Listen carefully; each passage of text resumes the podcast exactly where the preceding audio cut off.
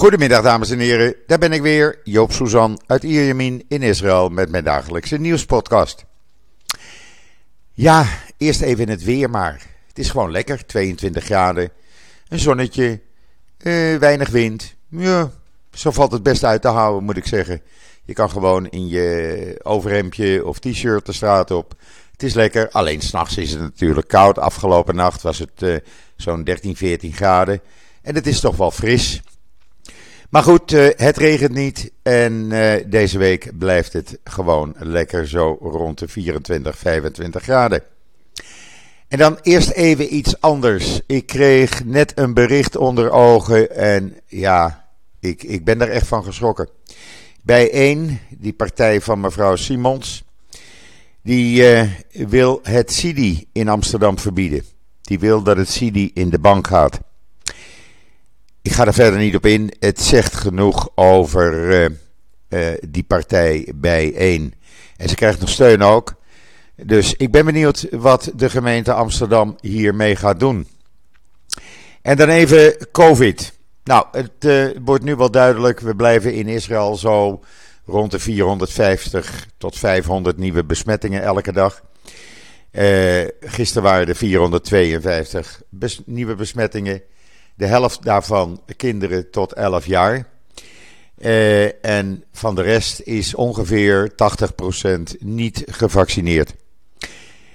Uh, er werden gisteren ook uh, weer 74.000 mensen getest. Positiviteitspercentage is 0,62%.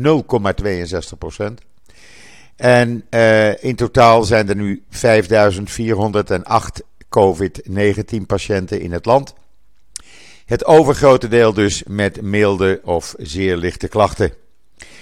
Uh, in de ziekenhuizen liggen nog 178 viruspatiënten, waarvan er 131 in ernstige toestand zijn, 80 van hen aangesloten aan beademingsapparatuur. Het dodental staat nu op 8176. Uh, ja, dan gaat Israël dus beginnen uh, morgen met uh, de vaccinatiecampagne voor kinderen tussen de 5 en 11 jaar. Ongeveer de helft van de ouders zegt dat ze bereid zijn hun kinderen te laten vaccineren. Maar er zijn ook nog vele uh, ouders, veel ouders die zeggen van ja, ik weet het eigenlijk nog niet, uh, wat moeten we nou? Nou, daarvoor wordt woensdagavond door de krant Haaretz een Zoom-bijeenkomst gehouden met experts die dan de vragen live beantwoorden. Dit is ook een manier van, uh, van voorlichting, zullen we maar zeggen. het is allemaal op vrijwillige basis trouwens. Er is geen verplichting om je kinderen te laten vaccineren. Daarnaast heeft het ministerie van Gezondheid aanbevolen dat tieners tussen de 12 en 15, die twee weken of die twee keer gevaccineerd zijn, na drie weken een boostershot gaan krijgen. Men zegt het werkt, het brengt het aantal besmettingen terug. En we kunnen de scholen op die manier gewoon open houden. Ze krijgen dan ook een groen paspoort, zoals iedereen die drie keer is gevaccineerd. Op dit moment is het zo dat alleen uh, mensen vanaf 16 jaar een boostershot krijgen in Israël. Dan zijn er een aantal maatregelen afgekondigd door de regering in verband met Hanukkah. Hanukkah in Israël is altijd een, een feestweek. Er zijn enorm veel shows, evenementen waar ouders met kinderen naartoe gaan. En men heeft dus een hele lijst met allerlei ja, niet beperkingen, maar regels opgelegd. Mondkapjes moeten gedragen worden, groen paspoort om binnen te komen voor de ouders. Uh, men wil antigene testen gaan uitvoeren vlakbij waar evenementen worden gehouden. er komt een landelijke voorlichtingscampagne. Er zijn mobiele vac vaccinatieeenheden. Nou, het hele lijstje kunt u zien op israelnieuws.nl. En dan heeft het bedrijf Micfax, een Israëlisch bedrijf, heeft miljoenen dollars gekregen, zo'n uh, ruim 4 miljoen dollar, van de Coalition for Epidemic Preparedness Innovations. is een internationale organisatie, om de ontwikkeling van een COVID-19-vaccin uh, te bevorderen, die geschikt zijn voor gebruik in lage of middeninkomenslanden. Dus zeg maar voor Afrika en andere arme landen. Uh, dat moet een uh, snelwerkend vaccin zijn en dat Israëlische bedrijf is dus een van de bedrijven die nu de ontwikkeling uh, ter hand heeft genomen en binnenkort uh, hoopt men de eerste vaccins te kunnen gaan leveren. Het is een goed initiatief, om het zo maar even te zeggen.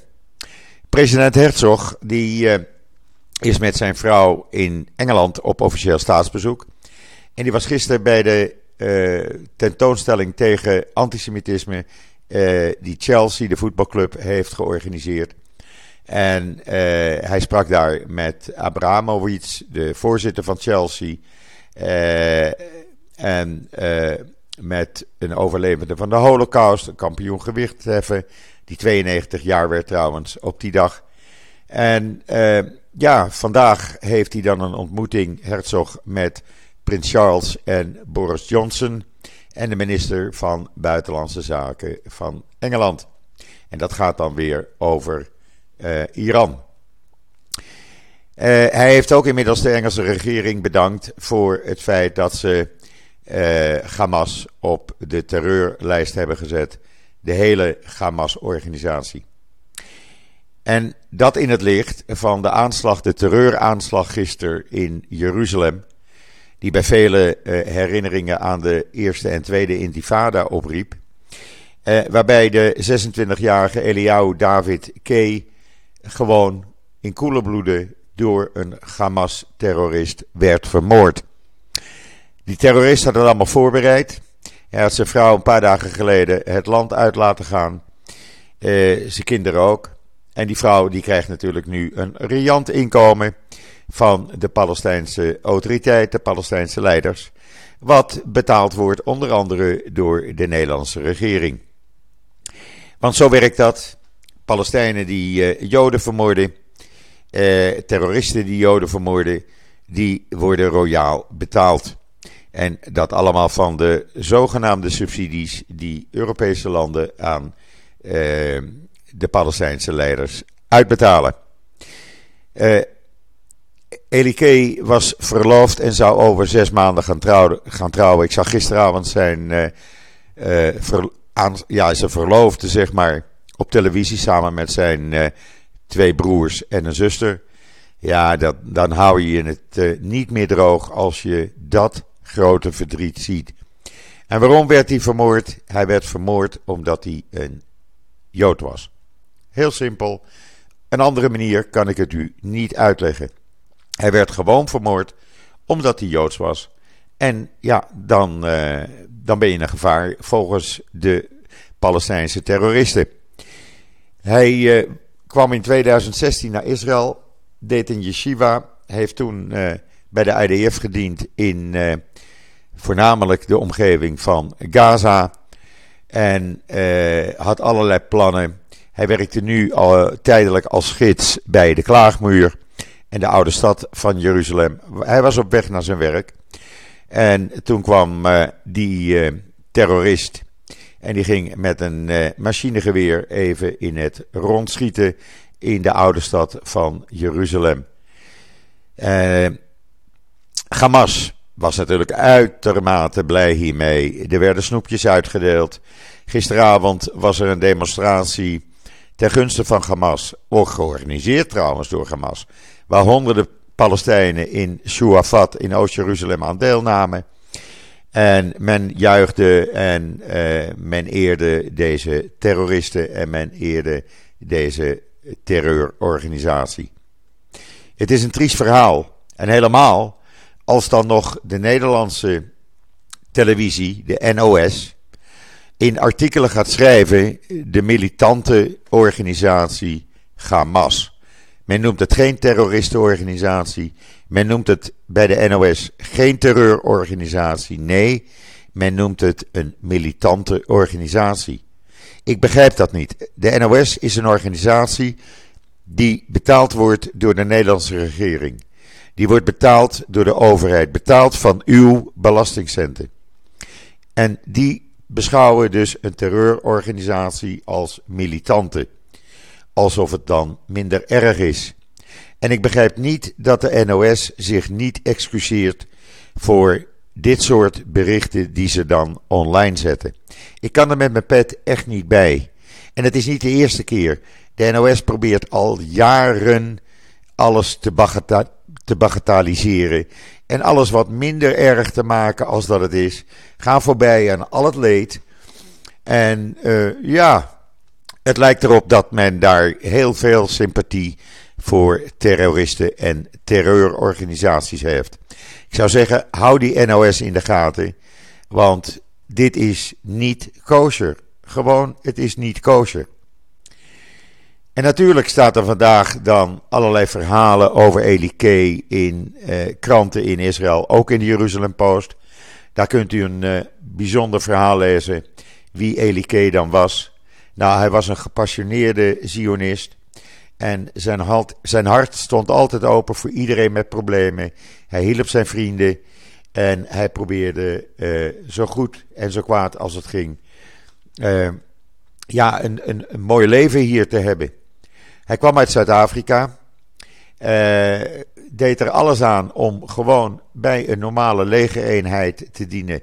Want hij had wat medische problemen, waardoor dat moeilijk was. Maar het is hem toch gelukt. En uh, ja, het was gewoon een bijzonder goed mens. En Eli is nu begraven, 26 jaar oud, vermoord omdat hij een Jood was. In de Arabische stad uh, Jadaidi Marker, daar is een vrouw, een Arabische vrouw, door haar echtgenote, of door haar echtgenoot, gewoon vermoord. De zoveelste. Uh, het blijft maar doorgaan in die Arabische gemeenschappen. Ik weet niet uh, wat daar aan de hand is, waarom men dat doet. Vanmorgen is er een uh, vrouwelijk schoolhoofd in een Arabische stad. Is neergeschoten, is gewond, in haar been geraakt. En men is op zoek naar de daders. Ik weet niet wat het is. Arabieren en wapens. Het, het is geen goede combinatie in ieder geval. En dan wat heel mooi is: jonge vredesactivisten uit de Emiraten, Bahrein, Marokko en Israël zijn gezamenlijk in Californië om de Abraham-akkoorden te promoten. Dat is natuurlijk fantastisch. Men kan dan met eigen ogen zien hoe het werkt. En deze jongeren doen natuurlijk hartstikke goed werk. Ze hebben uh, gesprekken met uh, uh, activisten, pro- en anti-Israël activisten, met, met studenten, met middelbare scholieren, met Joodse leiders, met moslimleiders, met democratische en republikeinse politici. En dat doen ze natuurlijk hartstikke goed. Ik neem het petje voor ze af. En dan is het definitief. ik kondigde het verleden week al aan. Maar betaald door de Emiraten gaat, gaan in Jordanië uh, zonne-energie uh, eilanden neergezet worden. Die, die gaan elektriciteit opwekken. Die elektriciteit gaat naar Israël. En in ruil daarvoor krijgt Jordanië weer tientallen miljoenen liters of kubieke meters extra water. Zodat het watertekort binnen de perken blijft en mogelijk opgeheven wordt. Een goede deal. Ook weer, eh, ja, eigenlijk een uitvloeisel van eh, de Abraham-akkoorden. En zo zie je maar, eh, het werkt op allerlei gebieden. En dan eh, een klein berichtje in de Israëlische kranten, maar wel opvallend vind ik. Helen Mirror, een van mijn favoriete actrices, die gaat de rol van uh, Golda Meir spelen. En sinds dat bekend is geworden, wordt ze bedreigd op social media.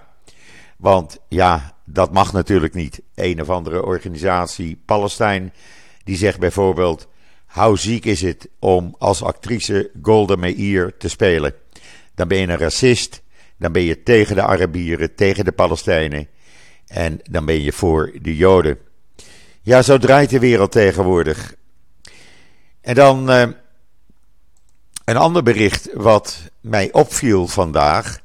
dat er in steeds meer landen de vogelgriep rondgaat. Ook in Israël, maar ook in Nederland en uh, in totaal 41, 42 landen nu in Europa, Midden-Oosten en Azië.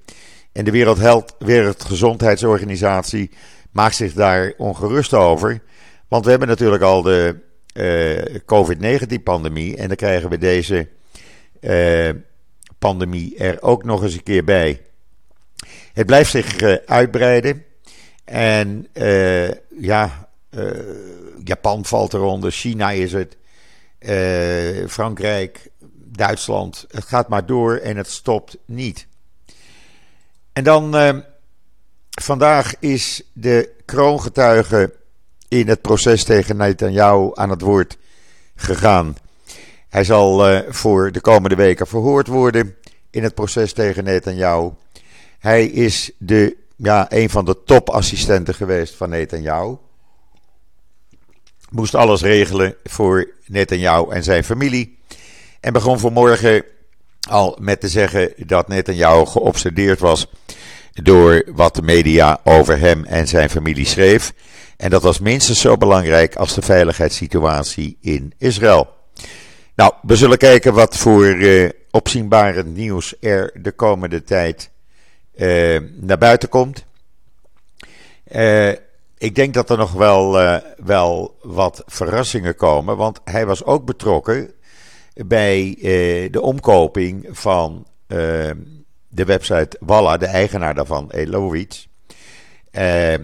En ja, daar zal natuurlijk heel wat naar buiten komen. Dus iedereen ja, is hier in Israël toch wel bij dit nieuws. Laat ik het maar zo zeggen.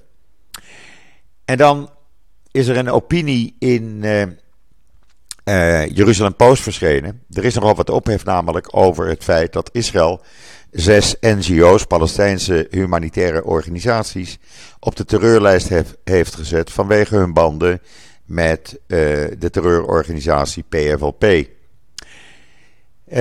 er is een onderzoek geweest, een research, hele lange research van NGO Monitor. En daar blijkt toch duidelijk uit dat die banden er zijn.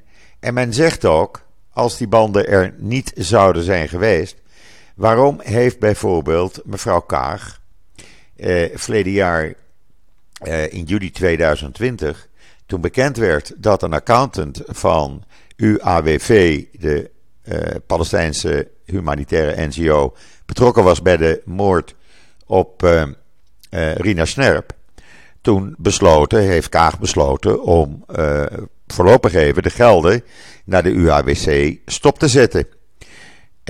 Ja, dat geeft toch wel te denken. Dan weet zij dus dat die man, die dus een, een leidende functie daar had, betrokken was bij de moord op de 17-jarige Rina Snerp. En andere Europese organisaties en regeringen weten dat ook.